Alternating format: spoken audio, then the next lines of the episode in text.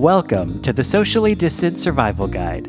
My name is Kevin Weinbold, and together, you and I are going to win this quarantine. Whether you're losing your mind in self-isolation, not motivated enough to put on pants, or just need something to do while your sourdough starter is maturing, you are in the right place. I will be bringing you tips and tricks for your socially distant survival for as long as as quarantine lasts.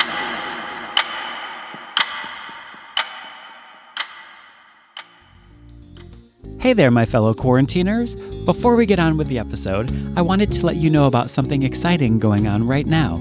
Since this podcast is brand new, I need your help in spreading the word. Anyone who leaves a review on iTunes between now and May thirty-first will be entered into a drawing for a one hundred dollars Visa gift card or one hundred dollars directly through Venmo or Zelle. The first drawing will be on May fifteenth and the second on May thirty-first. So if you want to double your chances, get those reviews in early, as all non-winning entries from the first drawing will be re-entered into the second. Since iTunes doesn't display your email when you leave a review, and I'll need to contact you if you win, take a screenshot of it and send it to me at socially distant survival guide at gmail dot com. Now, on with the episode. Welcome to episode eight of the Socially Distant Survival Guide. My name is Kevin Weinbold, and I am coming to you from my closet in Harlem, New York, where I will be bringing you new episodes every Monday, Wednesday, and Friday. For today, I just wanted to focus on something simple that might prove pretty useful both now and when this is all over. The title of the episode says it all. Take stock of what you've got.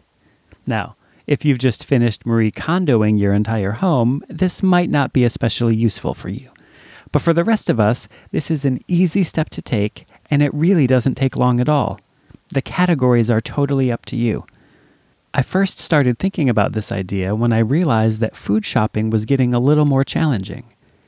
I would go to the store with a specific list based on what I thought I was going to cook for the next who knows how long, and a lot of the things I needed weren't available. And then I turned to the internet, and when I tried to order certain things online, I was having the same issues. With everything going on right now, getting all the food you want might not be that easy depending on where you live.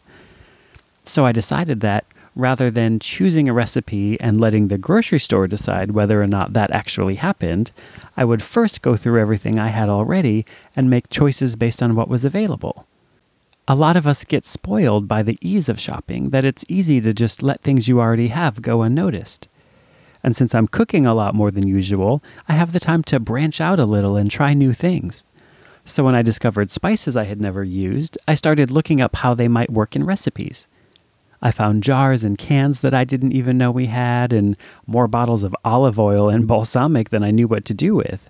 So now, when it comes time to make a meal, I start with those ingredients and decide how I might want to use them.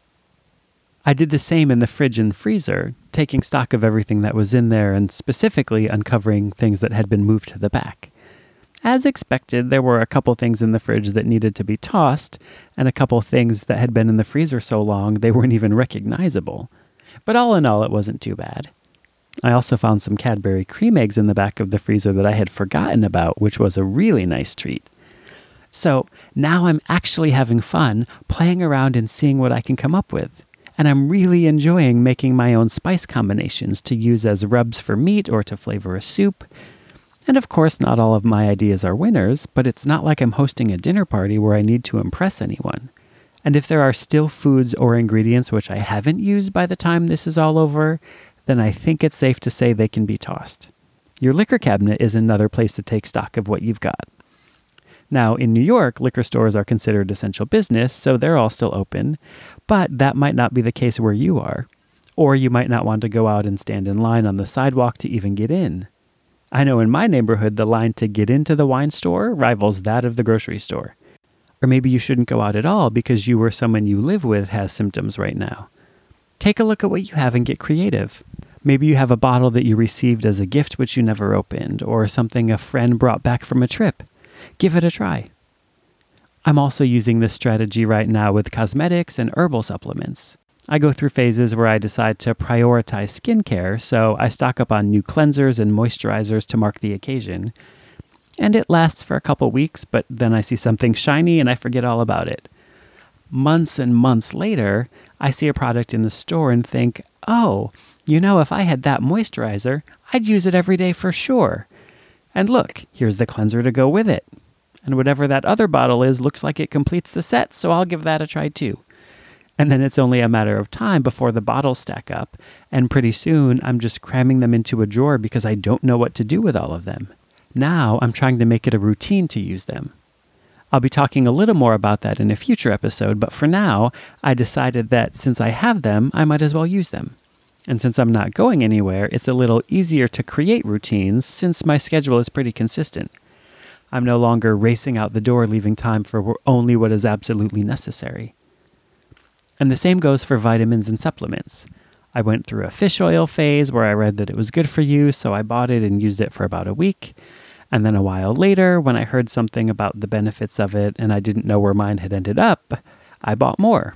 Same with vitamins. I have several kinds from several brands, so I'm making it a routine to go through and use them.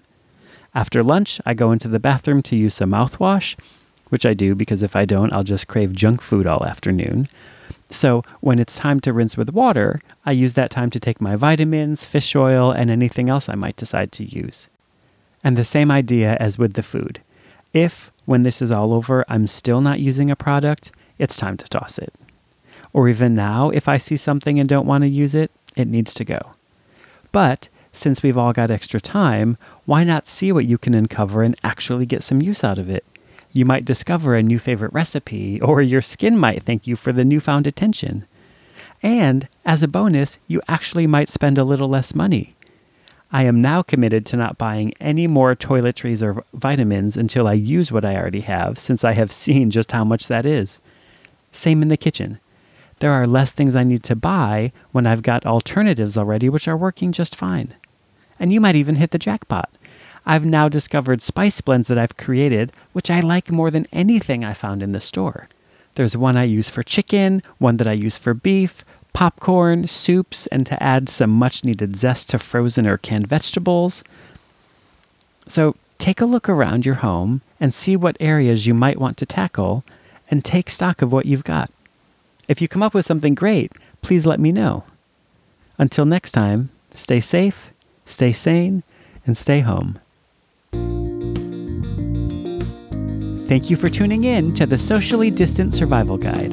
My name is Kevin Weinbold.